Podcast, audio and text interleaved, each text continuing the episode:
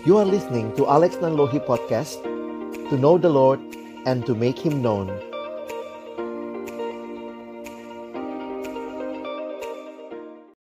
Pagi hari ini kami datang dalam ucapan syukur kepadamu Tuhan. Karena Engkau sungguh memberkati hidup kami Baik kami sadari maupun tidak kami sadari Bahwa Engkau sungguh hadir menyertai perjalanan kehidupan kami Biarlah pagi hari ini ketika kami bersama-sama akan membuka firman-Mu ya Tuhan, bukalah juga hati kami. Jadikanlah hati kami seperti tanah yang baik supaya ketika benih firman Tuhan ditaburkan boleh sungguh-sungguh berakar, bertumbuh dan juga berbuah nyata di dalam kehidupan kami. Berkati baik hambamu yang menyampaikan setiap kami yang mendengarkan Tuhan tolonglah kami semua. Agar kami bukan hanya menjadi pendengar-pendengar firman yang setia. Tapi mampukan kami dengan kuasa dari rohmu yang kudus. Kami dimampukan menjadi pelaku-pelaku firmanmu di dalam hidup kami. Bersabdalah ya Tuhan. Kami umatmu sedia mendengarnya di dalam satu nama yang kudus, nama yang berkuasa, nama Tuhan kami Yesus Kristus, Sang Firman yang hidup. Kami menyerahkan pemberitaan firman-Mu. Amin. Shalom. Selamat pagi Bapak Ibu yang dikasihi Tuhan Yesus. Kita bersyukur kepada Tuhan kesempatan boleh ibadah kembali. Ini bukan sekadar satu rutinitas, tapi biarlah ini menjadi kesempatan kita mengalami Tuhan sekali lagi. Pagi hari ini sama-sama kita akan membaca bagian firman Tuhan di dalam Kolose pasal yang kedua. Ada beberapa ayat nanti kita akan buka juga tapi saya ingin mengawali dengan kolose pasalnya yang kedua. Mari saudara membaca ayat yang keenam dan ayat yang ketujuh. Kolose pasal yang kedua ayat yang keenam dan ayat yang ketujuh. Mari jika sudah menemukan kita membaca dua ayat ini bersama-sama. Kolose 2 ayat 6 dan ayat yang ketujuh. Satu dua iya. Kamu telah menerima Kristus Yesus Tuhan kita. Karena itu hendaklah hidupmu tetap di dalam Dia, hendaklah kamu berakar di dalam Dia dan dibangun di atas Dia, hendaklah kamu bertambah teguh dalam iman yang telah diajarkan kepadamu dan hendaklah hatimu melimpah dengan syukur. Pagi hari ini kita akan membahas tentang penghambat pertumbuhan rohani. Tapi saya ingin mengajak saudara melihat ada tiga hal yang ingin saya bagikan. Yang pertama, yang terutama yang saudara harus ingat bahwa Allah sendiri merindukan saudara dan saya bertumbuh. Tuhan mau kita bertumbuh. Perhatikan di dalam kolose pasal yang kedua yang kita baru baca tadi. Paulus mengatakan kepada jemaat, kamu telah menerima Kristus Yesus Tuhan kita. Terima Yesus bukan akhir dari perjalanan rohani kita. Tapi justru sebuah awal. Yang di dalamnya terjadi terus pertumbuhan. Perhatikan Paulus ini luar biasa ilustrasi ilustrasinya saudara ya. Kalau saudara perhatikan di sini dia berkatakan, hendaklah kamu berakar di dalam dia. Dia pakai istilah pertanian. Berakar. Dalam Alkitab istilah pertumbuhan sering kali digunakan istilah yang hidup. Kalau sekarang itu kan ada anak-anak remaja tuh suka nyanyi apa tuh lagu mentega dan roti ya. Kau temanku, ku temanmu, kita selalu bersama seperti mentega sama roti katanya begitu ya. Nggak ada message-nya. seperti celana sama baju. Tetapi Alkitab tidak menggambarkan seperti itu karena Alkitab menggunakan gambaran kehidupan. Tuhan Yesus berkata, "Aku pokok anggur, kamu rantingnya." Ini gambaran yang hidup. Dan di sini Paulus berkata, "Kamu berakar di dalam Dia." Jadi menarik sekali melihat relasi antara Tuhan dengan kita. Tuhan paling rindu kita bertumbuh.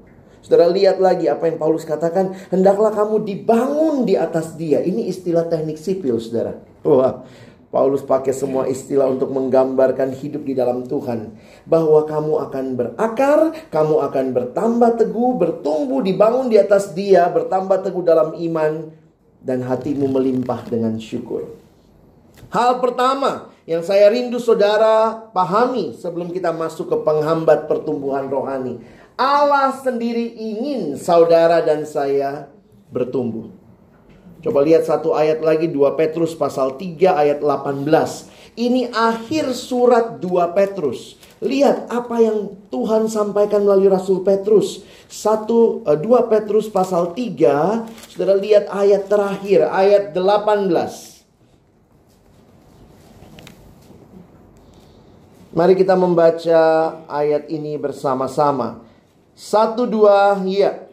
Tetapi bertumbuhlah dalam kasih karunia dan dalam pengenalan akan Tuhan dan Juru Selamat kita Yesus Kristus. Baginya kemuliaan sekarang dan sampai. Perhatikan bertumbuhlah. Ini perintah Tuhan. Jadi ini bukan opsi. Ini perintah. Kalau dikasih opsi atau dikasih saran Mungkin kalimatnya mbok ya bertumbuhlah gitu ya Ayo bertumbuh Ini kalimatnya perintah Bertumbuhlah dalam kasih karunia saya pikir itu prinsip kehidupan saudara ya. Satu waktu saya ingat pengalaman ketika seorang teman mengajak saya pelayanan ke Bogor. Dan waktu itu, ini sih beberapa tahun yang lalu waktu keretanya masih jelek saudara ya. Kereta api saya ingat kala itu ya jadwalnya katanya berkala ya. Kala ada, kala enggak gitu ya. Waktu itu kami dari, uh, saya ingat dari uh, stasiun Juanda lalu kami menuju ke Bogor. Lalu kemudian teman saya uh, karena dia setiap hari bolak-balik naik kereta itu, jadi dia tahulah situasinya. Dia ajakin saya ini cari tempat yang agak kosong, agak ke tengah segala macam. Lalu kemudian waktu kami lagi di dalam kereta itu, terus dia bilang sama saya, "Lex, lihat nggak itu? Apa itu?" Dari jauh ada seorang ibu sedang gendong anak bayi. Jadi dia bilang, "Lex, lihat nggak itu?" Apa itu? Oh ada ibu-ibu gendong anak bayi. Saya bilang apa yang spesial? Saya ini orang komunikasi belajar nulis berita di koran begitu dulu waktu saya kuliah ya. Itu bukan berita. Ibu gendong anak bayi itu bukan berita. Nggak ada yang mau baca. Kalau ada bayi gendong ibu-ibu, nah itu berita ya. Berita itu harus agak heboh sedikit gitu ya. Jadi waktu dia bilang, Lex lihat nggak itu? Apa itu? Ada ibu-ibu gendong bayi. Nggak ada yang spesial. Terus kemudian teman saya bilang, Eh, tahu nggak? Bayinya itu umurnya 17 tahun. Jeng jeng jeng. Ah, itu baru berita tuh ya. Jadi saya bilang, "Eh, lu tunggu sini ya." Jadi saya deketin saya deketin uh, ibu sama bayinya itu, saya pengen lihat bener nggak sih bayinya itu usia 17 tahun. Jadi waktu saya mendekat begitu Bapak Ibu ya, mulai lihat, ih ternyata agak serem tuh ya. Bayinya fisiknya masih bayi, tapi tampangnya sudah tua, ada kumisnya. Gitu ya. Dan memang ternyata waktu itu uh, pernah masuk ke RCTI zaman itu, ini adalah uh, ibunya adalah pengemis di stasiun kereta api kota, tapi mereka tinggal di Bogor. Jadi uh, anaknya ini yang dia selalu bawa untuk membuat orang iba juga yang, dan memberi sedekah ya. Jadi ternyata mereka bolak-balik setiap hari dan memang ada kelainan pada anaknya sehingga bayinya tidak bertumbuh secara fisik tapi uh, wajahnya sudah tua begitu ya. Jadi waktu saya melihat itu saya langsung ingat, wow, kita itu Bapak Ibu kalau lihat anak kecil seneng kali ya. Ya, ih lutunya lutunya kalau lihat anak kecil gitu ya. Tapi kalau lihat anak kecil terus, ada nggak bapak ibu yang mau anaknya nggak bertumbuh? Memang sih kadang-kadang orang tua bilang gitu ya, please jangan grow up ya, biar mami punya mainan gitu ya. Emangnya bayi mainan. Lihat anak kecil imut, tapi kalau lihat anak kecil terus, amit-amit saudara ya. Sehingga kalau saya melihat realita itu, waktu saya Akhirnya melihat anak itu saya menyadari iya ya. Ibu yang bahagia bukan lihat anaknya kecil terus. Demikian juga Bapak kita di surga. Dia tidak amat ingin saudara hanya bayi rohani. Nggak usah tumbuh. Tapi dia ingin saudara dan saya bertumbuh. Karena itu dalam Alkitab berulang kali Tuhan berkata bertumbuhlah, bertumbuhlah. Dan ini adalah satu hal yang dia rindukan bagi hidup saudara dan saya. Jadi mari kita sebagai anak Tuhan punya komitmen untuk bertumbuh. Punya kerinduan yang dalam. Karena itu juga adalah kerinduan Bapa kita. Dia mau kita bertumbuh. Saya pikir kalau kita jalan sama orang tua yang mungkin masih punya anak remaja atau anak kecil gitu ya. Kadang-kadang kalau ketemu jalan di mall terus ketemu temen lalu, ih anak lu cepet banget gedenya ya. Ya iyalah dikasih makan gitu kali bapak mamanya ya. Itu aja jadi respon. Wow, nggak rasa ya anaknya cepet sekali besarnya. Dan saya pikir ketika bapak melihat saudara dan saya. Kira-kira apa responnya ya? Apa Tuhan akan bilang, ih sedih banget anak gue nih. Ini kelainan nih. Gak bertumbuh. Dari dulu kecil terus. Dan pertumbuhan itu ada arahnya. Arahnya adalah semakin serupa dengan Kristus. Itu teladan kita. Kalau saudara dan saya mau bertumbuh, maka pertanyaannya ada yang bertanya sama saya, Pak Pendeta, bagaimana saya ini? Saya sudah bertumbuh atau tidak? Saya bilang sebenarnya paling mudah. Lihat aja hidupmu makin mirip Yesus atau tidak. Kalau kau makin mirip dunia, kau nggak bertumbuh. Arah pertumbuhanmu jelas ketika kamu makin hari makin serupa dengan Kristus. Saya suka tanya gitu saudara, ada nggak ya orang tua yang normal ya? Ada nggak orang tua yang normal yang pingin anaknya makin hari makin mirip tetangga? Ada, bapak ibu gitu. Waktu pulang anaknya, oh nak papa bangga sekali lihat hidungmu mirip tante di seberang jalan. Lihat kupingmu mirip om yang jualan gitu. Orang tua yang normal akan senang anaknya mirip dia. Waktu saya besuk teman melahirkan, ini teman komsel saya ya. Untuk kuliah kami ada komsel di kampus. Jadi ini teman uh, waktu mereka menikah, mereka yang pertama menikah. Jadi waktu mereka pertama punya anak begitu ya kami semua teman-teman komselnya datang ya. Ini suami istri teman komsel saya. Tetapi tetap sih waktu itu melahirkan istrinya ya, bukan suaminya ya. Jadi waktu kami datang, lalu kemudian bayinya baru selesai menyusu. Jadi kemudian itulah bangganya seorang ibu lalu dia pamer anaknya sama kami. Lex lihat anakku. Kami liatin gitu masih bayi, matanya nutup gitu ya. Terus dia bilang, iya kan, hidungnya hidungku ya. Jidatnya jidat bapaknya. Tiba-tiba bapaknya marah. Mama! Hidungnya hidung papa, jidatnya jidat mama. Lalu mereka berantem di situ, hidung jidat, hidung jidat gitu ya. Saya dalam hati sih namanya juga produk bersama ya. Pasti rada mirip sana, rada mirip sini. Tapi di situ saya jadi sadar kayak Tuhan bilang lihat orang tua yang normal suka sekali, senang sekali kalau bilang ini anakku mirip. Kalau Bapak di surga lihat hidup saudara dan saya, dia bilang apa ya? Apa dia bilang, oh ini anakku, mirip kan? Atau Tuhan juga lihat, ih anak siapa ini? Kita nyanyi aku anak raja, kamu anak raja, kita semua anak siapa gitu ya. Karena nggak mirip Yesus. Kalau saudara dan saya bertumbuh maka kita makin mirip Kristus. Buktinya apa? Mungkin orang bisa lihat dalam hidup kita. Ada nggak teman kerja saudara, suami istri, keluarga saudara, atau mungkin kalau masih kuliah, teman kuliah, masih SMA, teman sekolah. Ada nggak yang bilang, ih kau Yesus banget sih? Udah ada yang bilang begitu? Belum? Ini Yesus banget sih kau. Kalau udah begitu berarti udah kelihatan ya semua. Ini kalau orang lihat hidup kita, pasti kamu anak Yesus. Kenapa? Mirip banget. Tapi jangan-jangan waktu orang lihat hidup kita, dasar lu anak setan. Lebih mirip setan. orang udah bisa, wah ini setan nih. Udah jelas nih. Pasti bapaknya setan. Saudara, di sini kita jadi ditantang kembali. Kalau Tuhan rindu saudara dan saya bertumbuh semakin serupa Kristus, bagaimana respon kita?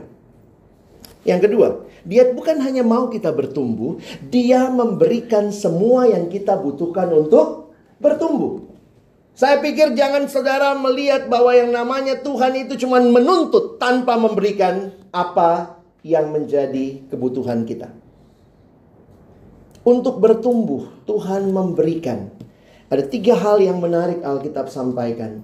Pertama, dia memberikan rohnya yang kudus. Tinggal di dalam hati setiap kita yang percaya. Roh Kudus memampukan saudara dan saya bertumbuh. Roh Kudus memimpin hidup kita semakin serupa dengan Kristus. Perhatikan ini baik-baik. Jadi Tuhan memberikan rohnya yang kudus.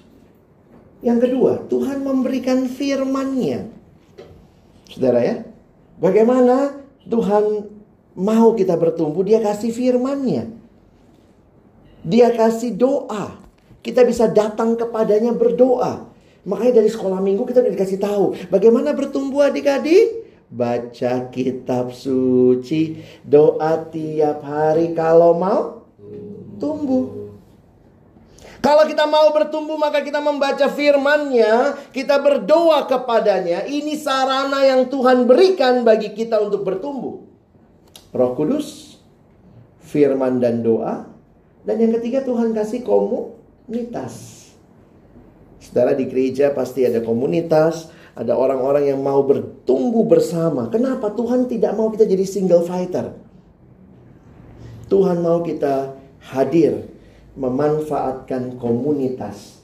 Kenapa? Saya makin sadar begini ya. Yang namanya bertumbuh itu, itu sebuah proses hidup.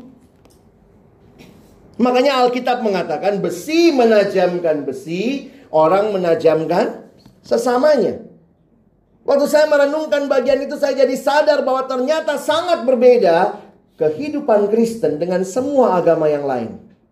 Kalau saudara perhatikan, ada agama tertentu ngajarnya begini. Oh, kalau saudara mau bertumbuh, apa yang harus dilakukan? Pergilah ke gunung, bertapa di sana, maka saudara akan mencapai tingkat kedewasaan. No, Kristen nggak mengatakan begitu. Saudara perhatikan, di dalam kekristenan, komunitas menjadi tempat kita bertumbuh. Saudara masih ingat buah roh?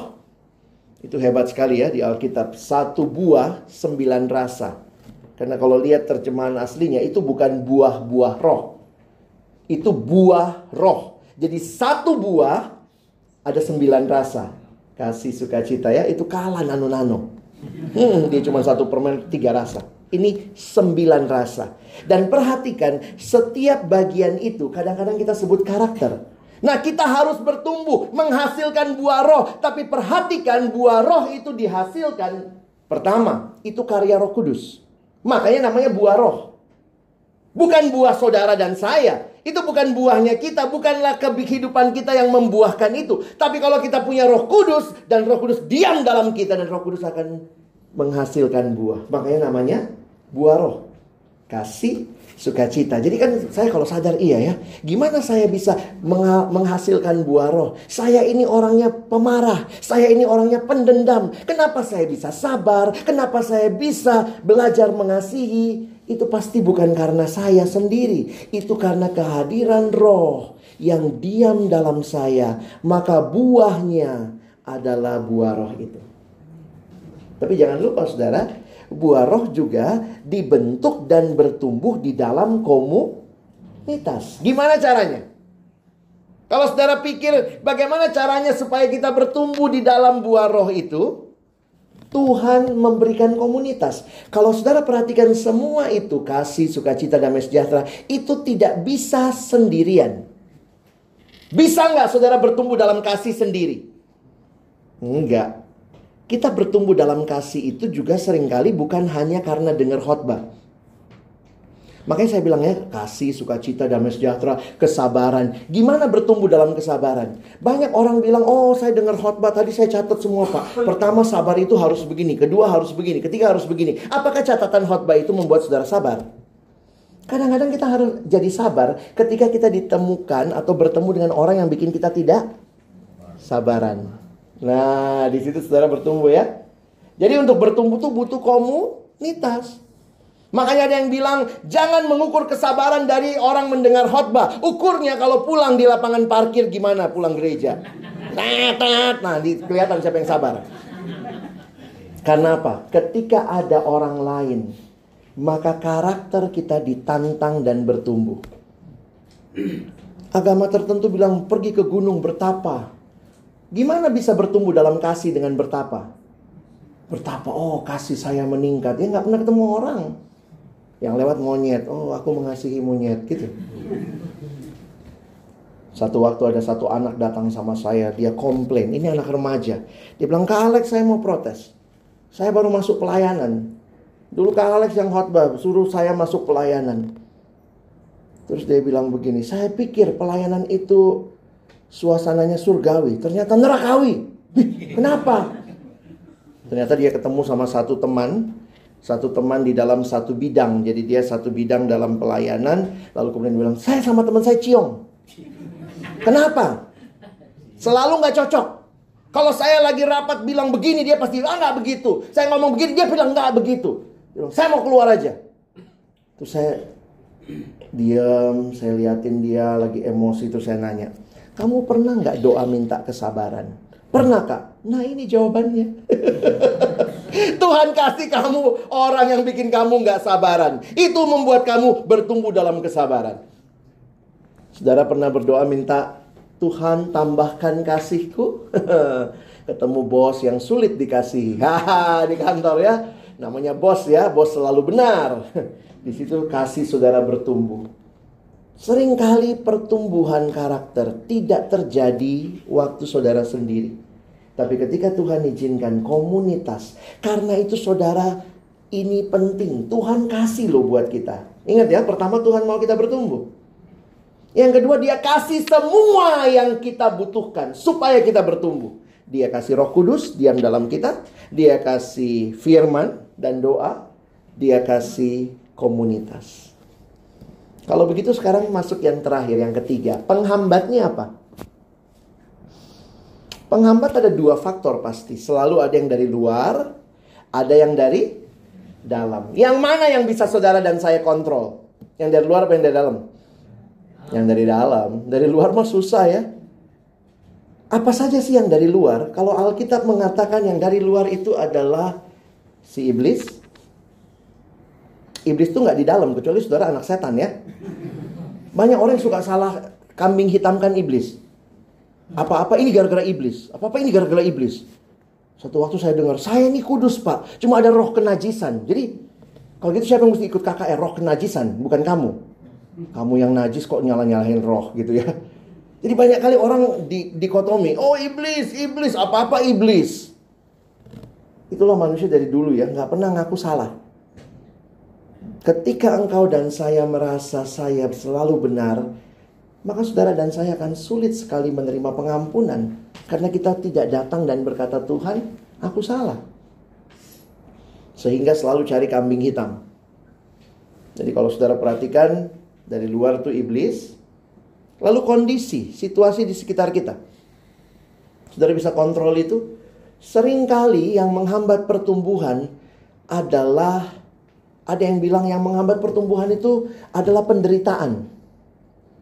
Tapi ternyata di dalam sejarah kekristenan justru penderitaan itu membuat iman bertumbuh. Karena orang makin dekat sama Tuhan. Makanya waktu saya mempelajari Mazmur 23 ada kalimat yang menarik di situ. Sekalipun aku berjalan dalam lembah kekelaman, aku tidak takut bahaya sebab engkau besertaku. Kalau saudara mengerti penggunaan bahasa di dalam puisi itu penting. Di dalam bagian awal itu yang dipakai kata ganti orang ketiga. Ia Tuhan adalah gembalaku takkan kurang aku. Ia membaringkan aku di padang yang berumput hijau. Ia, ia membimbing aku ke air yang tenang. Ia, ia, ia. Jadi relasinya ia.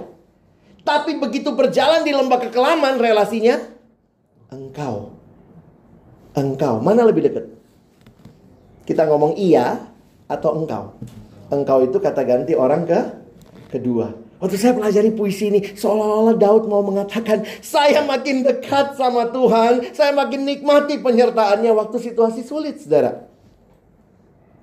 Makanya di dalam gereja ada satu idioms atau ungkapan yang berkata, semakin dibabat, semakin merambat. Itu sebenarnya iman Kristen.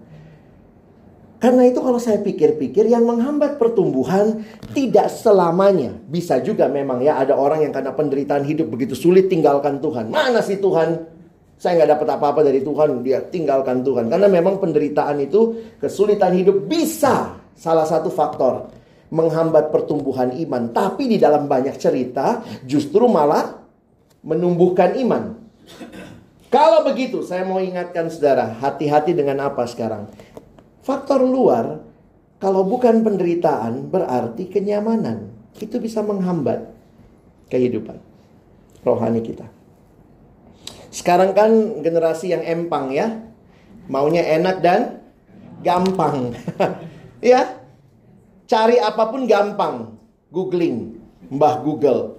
Jadi banyak orang yang pengen segala sesuatu juga instan. Jadi saya harus katakan tidak semua kemajuan teknologi itu menolong iman kita bertumbuh.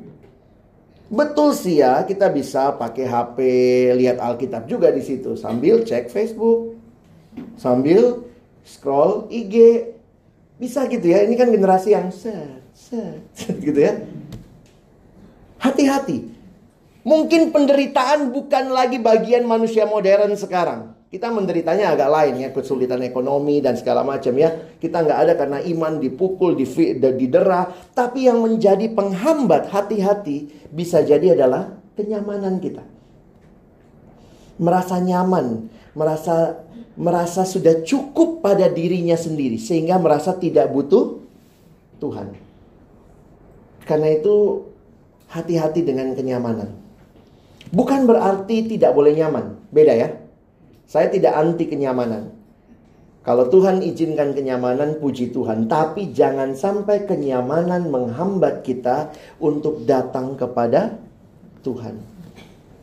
Ya gereja pun makin menolong kita nyaman ya. Saya pikir di banyak tempat orang selalu tanya juga, eh gerejanya gimana? Ada AC-nya nggak? ah WC doang nggak ada AC gitu ya akhirnya bikin AC-nya lagi terus kursinya kayak apa kursinya begitu doang. Dibikin lagi segala macam. Jadi kalau kita lihat juga gereja tuh makin improve ya. Nyaman banget kan bergereja sekarang ya. Datang semua udah tersedia. Layar segala macam. Kalau perlu nggak usah bawa Alkitab muncul semua di situ. Terus kalau mati matilah iman kita. Nah ini juga mesti menolong kita hati-hati dengan kenyamanan. Jangan tolak kenyamanan, tapi kenyamanan bisa juga membuat kita tidak bertumbuh. Karena selalu masalahnya maunya instan. Memang susah ya. Saya layani banyak anak SMA, anak kuliah. Mereka juga sudah terpengaruh dengan instan begitu ya. Dan sistem-sistem yang belajar itu maunya sistem ekonomi, saudara. Belajar sesedikit-sedikitnya nilai setinggi-tingginya. Gimana cara? Eh masuk juga ke dalam iman, ke dalam kekristenannya. Gimana ya Pak? Jarang buka Alkitab tapi ngerti banget Alkitab. Ya gimana cara? Jadi banyak kali karena ya anak sekarang mah ini ya, wah kenapa pakai HP? Oh Alkitab di HP bisa banyak versi. Oh puji Tuhan juga kan? Bayangkan kalau kita bawa semua versi gitu ya, berapa tebel gitu ya. Tapi pertanyaannya dibuka nggak? Itu kan jadi masalah. Jadi sering kali memang tidak mudah mengaplikasikan iman di tengah situasi yang nyaman. Ya, hati-hati dengan kenyamanan. Dan kalau saudara perhatikan, saya cuma lihat dua hal itu ya dari faktor eksternal tadi, masalah kenyamanan, dan juga tadi kita bicara masalah tentang ini ya, uh, bagaimana saya mau garis bawahi sedikit mengenai pergaulan. Kita buka 1 Korintus 15. Coba saudara lihat sebentar. 1 Korintus 15. Mari saudara membaca ayat yang ke-33. Ya, kita baca sama-sama ayat 33. Satu dua ya. Janganlah kamu sesat. Pergaulan yang buruk merusakkan kebiasaan yang baik. Memang kita tidak bisa tolak bahwa dunia makin buruk. Ya.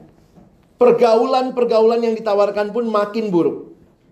Saya bertemu dengan banyak orang tua juga karena melayani siswa. Mereka bilang, Kak Alex bagaimana? Tolong anak saya ini terpapar pornografi.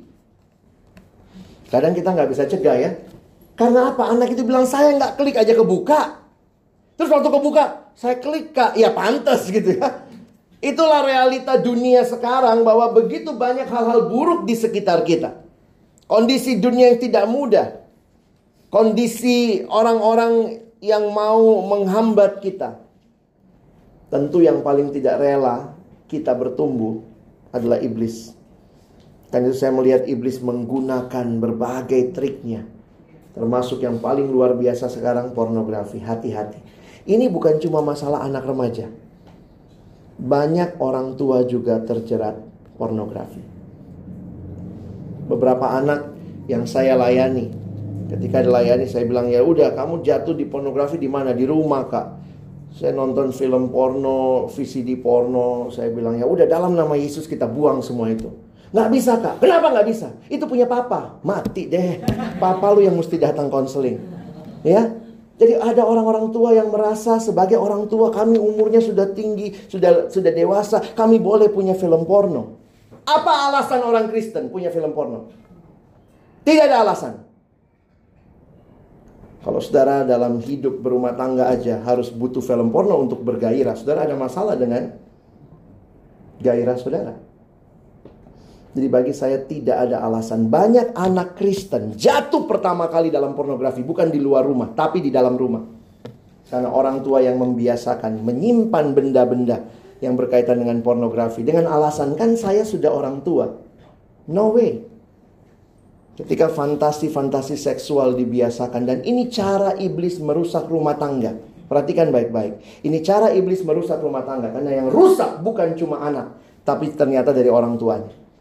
Jadi sekali lagi kalau Bapak Ibu masih simpan benda-benda pornografi, buanglah itu. Hati-hati kalau anak ketemu, anak itu karena tahu kali ya, dia bisa cari begitu rupa tersembunyi begitu dalam bisa ditemukan. Karena itu saya beberapa kali dalam konseling saya katakan ini yang harus dikonseling papa mamanya ini, bukan anaknya aja. Dan ini realita yang tidak mudah. Ya. Jadi ini hal-hal di luar yang saudara tidak bisa kontrol semua. Saudara nggak bisa pergi ke gelodok, beli semua film porno di gelodok itu baru bakar. Habis bakar, uangnya dia pakai lagi gandakan lagi ya. Saudara nggak bisa kontrol yang di luar saudara. Yang bisa saudara kontrol di dalam diri saudara. Makanya Martin Luther punya istilah yang menarik. Dia kasih ilustrasi begini. Saudara tidak bisa melarang burung terbang di atas kepala saudara. Gak bisa. Yang bisa saudara lakukan adalah melarangnya supaya tidak bikin sarang di kepalamu. Saudara tidak bisa bilang, ya saya ngerokok karena semua orang ngerokok. Saudara tidak bisa mengontrol. Ada lagi yang bilang uh, so, so, sosial gitu ya. Kalau kita tutup pabrik rokok, nanti mereka makannya bagaimana? Saudara nggak bisa kontrol. Yang saudara bisa kontrol adalah diri saudara. Jangan ngerokok. Loh, tapi itu kan menolong orang. Itu bukan menolong orang. Mematikan diri saudara. Kurang jelas tulisannya. Rokok dapat apa? Saya coba coba saudara jadi Tuhan ya. Coba tukar tempat sebentar. Kita kadang-kadang nggak serius sama Tuhan. Coba kalau saudara jadi Tuhan, repot nggak ya jadi Tuhan ya? Repot kali ya. Doanya gitu, Tuhan kasih saya kesehatan, rokok jalan terus. Gimana caranya? Coba, saudara jadi Tuhan deh. Sehingga orang yang berdoa dengan tidak mengubah pola hidup, itu orang yang mempermainkan Tuhan.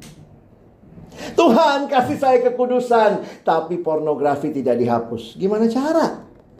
Kita kadang-kadang berpikir mau lakukan hal-hal yang rohani, tapi ternyata tidak ada komitmen dalam diri. Saudara tidak bisa mengontrol di luar diri saudara. Yang bisa saudara kontrol diri saudara. Makanya balik lagi Martin Luther mengatakan saudara tidak bisa melarang burung terbang di atas kepalamu. Yang bisa kau lakukan, larang dia jangan sampai bikin sarang. Apalagi dipanggil, sini, sini. Nah, itu gila saudara. Jangan. Jangan biasakan diri hidup dalam dosa. Jadi kalau saudara melihat apa penghambat besar bagi kehidupan rohani, saya pikir adalah yang pertama kita tidak serius dengan iman kita. Kita tidak serius dengan hidup beriman kita. Kita tidak menyerahkan hidup kita kepada Allah. Kita tidak punya integritas. Kita hidup seenaknya. Kadang-kadang senang hari Minggu rohani, hari lain rohana. Kalau hari Minggu tuh pakai buletan di atas kepala ya, saking kudusnya. Uh, hari Minggu tuh kudus banget. Kalau jatuh aja, oh haleluya. Kepentok maranata. Semua kalimat rohani. Hari Senin mulai besok nih, anjing, monyet, kampret. Berarti tidak ada konsistensi hidup. Itu menghambat pertumbuhan rohani. Orang yang jadi bunglon. Memang ini generasi yang senang sama citra. Pencitraan itu jadi luar biasa ya sehingga orang melihat, wah dia rohani, lihat Facebooknya, dia ke Yerusalem. Apakah Yerusalem rohani? Ke Yerusalem mesti duit sebanyak itu. Berarti Yerusalem duit banyak sama dengan rohani. Oh enggak. Anak remaja juga saya layani. Itu semua ter terpapar image gitu ya. Saya pernah dikomplain, Kak Alex, bawa Alkitab lebih berwibawa dong kayak hamba Tuhan. Saya bilang, emang kenapa saya biasanya bawa, bawa Alkitab biasa aja gitu ya. Jangan begitu dong. Gimana caranya? Angkat dikit, Kak. Kita bisa membuat citra gampang, saudara. Tapi kerohanian bukan masalah tampilan luar. Jangan cuma Kristen hari Minggu. Do not just be a Sunday Christian. Be a Christian every day. Kadang-kadang kita pakai salib ya. Saya nggak masalah saudara pakai salib. Tapi apakah hidup kita mencerminkan salib itu?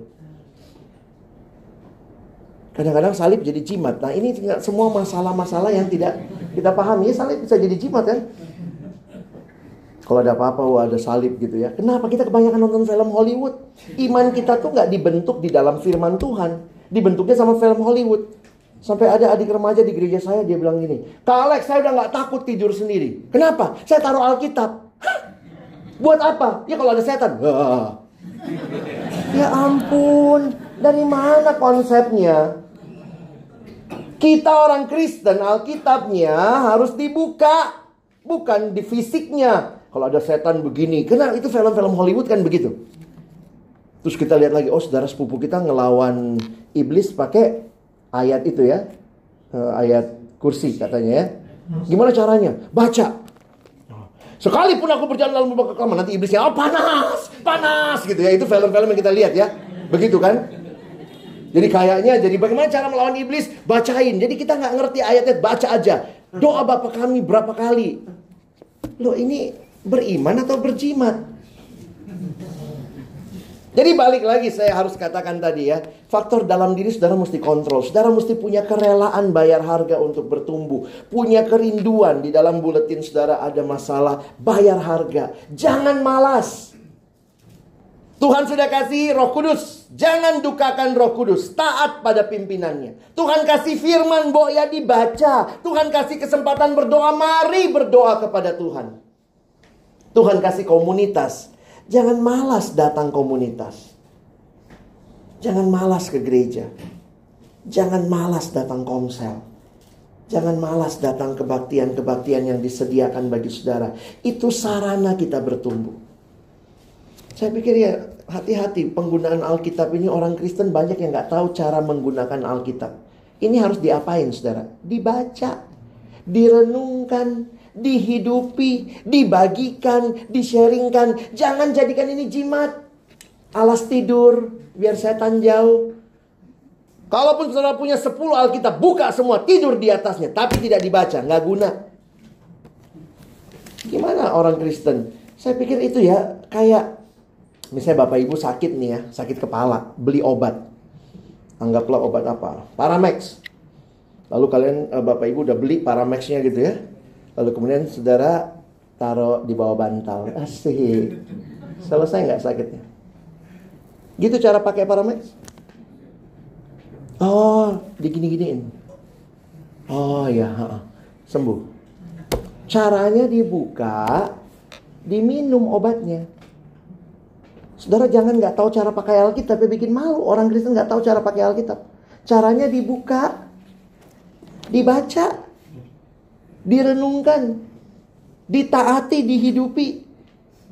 Hati-hati Alkitab jadi jimat. Jadi akhirnya saya jadi sadar gitu ya. Pantes kita kalah mulu lawan si setan. Karena harusnya iman bertumbuh dari pendengaran akan firman Tuhan. Gimana cara melawan iblis? Coba lihat 1 Petrus 5 ya. Ini ayat terakhir kita ya. 1 Petrus 5. Coba saudara baca ayat 9. Saya baca ayat 8. Saya baca ayat 8, saudara baca ayat 9 ya.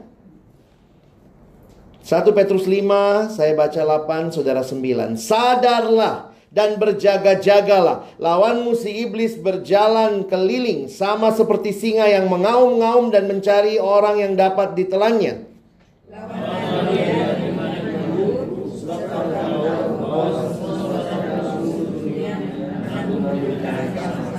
Gimana cara lawannya?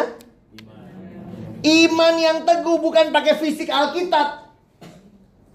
Lawannya pakai iman. Iman itu timbul dari pendengaran akan baca Alkitabnya itu yang bikin iman bertumbuh, bukan fisik Alkitabnya. Kurang gede, kita beli lagi Alkitab di uh, Gramedia yang gede banget nih.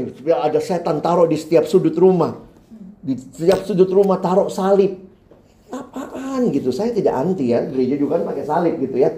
Tapi salib itu bukan jimat. Kadang-kadang kita lebih sibuk sama simbol. Kita lupa yang disimbolkan. Ada adik remaja saya satu waktu dia dia kuliah ya. Nah dia kuliah di satu kampus dan ketepatan dosennya tuh nggak seiman sama kita. Nah satu mata kuliah dia ambil dosennya itu kemudian panggil dia. Nah anak remaja sekarang kan uh, dia pakai kalung salib. Kalung kalau zaman saya kalung itu yang panjang kalungnya ya. Jadi mata kalungnya kadang-kadang di dalam baju ya. Nah anak sekarang kan kalungnya agak nyekek, persis salibnya di sini. Jadi dosennya panggil dia. Terus saya bilang, e, dosennya bilang begini, tolong ya, kalau saya ngajar salibnya dilepas. Kenapa pak? Saya nggak konsen aja kata dosennya gitu ya. Jadi bingung juga tuh. Jadi dia datang sama saya konsultasi. Kak Alex bagaimana ini? Dosen saya suruh saya lepas salib ini. Menurut kakak gimana? Terus saya bilang ya menurut kamu dulu bagaimana? Ya saya takut aja kak. Kalau saya lepas salib ini berarti saya menyangkal Yesus. Hah? Ajaran apa itu? saya bilang kau udah mulai masuk kepada simbol-simbol yang aneh-aneh gitu ya. Jadi kau pikir simbol itulah yang menunjukkan kau Kristen. Memang betul itu menunjukkan kekristenanmu. Tapi kekristenan tidak selamanya dengan ada salib. Saya bilang meskipun kamu besok ke kampus, kamu pikul salib dari depan gerbang. Tapi kalau kau terus nyontek, buang salibnya, bikin malu. Jadi buat saya akhirnya saya bilang sama dia, buat saya no problem kalau memang dia terganggu ya udah lepasin, tapi bukan berarti kamu melepaskan kekristenanmu. Jadi penghambat pertumbuhan rohani saya melihat kita punya konsep yang salah sering kali. Kita tidak baca Alkitab dengan baik. Kita malas, kita maunya empang, sehingga ada juga anak remaja datang gitu, Kak Alex, saya nggak tahu nih mau kuliah di mana nih. Saya mau tahu rencana Tuhan. Saya tanya, kau baca Alkitab nggak? Nah itulah kak masalahnya. Waktu gue banyak buat belajar. Baca Alkitab enggak. Tapi mau tahu rencana Tuhan. Gimana cara? Oh, direbus ya kak, minum airnya. Tambah gila. Itulah ya kerohanian zaman sekarang ya. Maunya selalu gampang enak, gampang enak padahal tidak melewati proses yang seharusnya. Kemalasan bisa jadi masalah kita. Nah, ingat yang mana yang bisa saudara kontrol di dalam diri. Mulai sekarang punya kerinduan. Bapakku mau aku bertumbuh. Semua sudah dikasih untuk aku bertumbuh. Sekarang akunya bagaimana?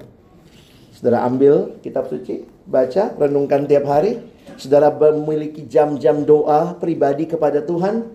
Saudara datang dalam komunitas yang Tuhan sediakan.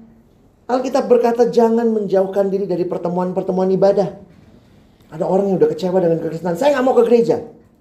Ngapain? Saya di rumah aja. Nonton TV juga. Ada hotbahnya juga. Ada nyanyinya juga. Iya persembahannya ke mana? Ke PLN. Kenapa kita gereja itu mesti ketemu ya? Coba Bapak Ibu coba pikir. Kalau nanti kemajuan teknologi makin bagus gitu ya, apakah kita di gereja di rumah aja? Nggak usah ketemu. Via satelit. Kenapa gereja harus ketemu? Karena kita mau bertumbuh. Dan bertumbuh membutuhkan komunitas. Besi menajamkan besi. Sampai hari ini saya masih sangat meyakini gereja tidak bisa digantikan dengan teknologi. Karena itu jangan beralasan. Khotbahnya direkam kok, minggu depan bisa dengar rekamannya. Hmm. Nanti ada kok siaran tunda, emang bola. Kita butuh bertemu ya, dan karena itu Tuhan mau saudara bertumbuh. Apa hambatan saudara? Saudara jawab sendiri, Pak, saya hambatannya ini. Tapi hari ini saya mau bertobat. Pak, saya masalahnya di sini, Pak. Dan sebaiknya memang masalah yang di dalam diri ya, jangan ya, iblis sih pak, uh, situasi sih pak. Kalau saudara begitu, saudara nggak ada perubahan ya. Mari mulai dari diri kita. Kiranya Tuhan menolong kita terus bertumbuh jadi orang-orang yang semakin serupa Kristus dan dunia akan melihat Kristus dalam kita. Mari kita berdoa. Bapa di dalam surga, terima kasih banyak untuk firman-Mu. Setiap kali kami berhadapan dengan firman-Mu, kami ditantang ya Tuhan. Untuk kembali memeriksa hidup kami. Apakah kami orang-orang yang merindukan hidup kami makin bertumbuh? Atau jangan-jangan kami sibuk terlihat di luar baik, tapi sebenarnya di dalam diri kami kami jauh dari Tuhan. Hari ini kami rindu. Kami rindu hidup menyenangkan Engkau. Kami rindu hidup tidak mendukakan rohmu yang kau berikan diam di dalam kami. Iya. Kami mau taat Tuhan, kami mau berintegritas. Tolong kami yang lemah iya, ini. Tuhan kami mau juga taat membaca, merenungkan firman-Mu, berdoa kepadamu. Tolong kami membangun mesbah-mesbah keluarga yang di dalamnya kami bisa bersama-sama dengan seluruh anggota keluarga kami datang memuji, memuliakan, mendengarkan firman-Mu. Dan tolong kami menghargai komunitas yang Tuhan berikan. Iya. Ampuni kami yang mungkin kami merasa kami kecewa dengan komunitas. Tapi sebenarnya dalam kekecewaan kami, kami pun tidak berjuang membangun komunitas yang Tuhan berikan hari ini.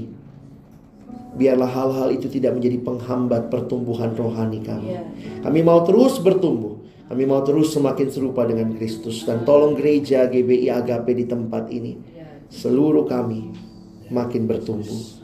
Kami bersyukur untuk firman-Mu dalam satu nama yang kudus, nama yang berkuasa, nama Tuhan kami Yesus Kristus yang merindukan kami terus bertumbuh. Kami sudah berdoa dan bersyukur. Amin. Terima kasih buat hambanya yang telah menyampaikan firman Tuhan. Sebentar kita akan berikan persembahan bertugas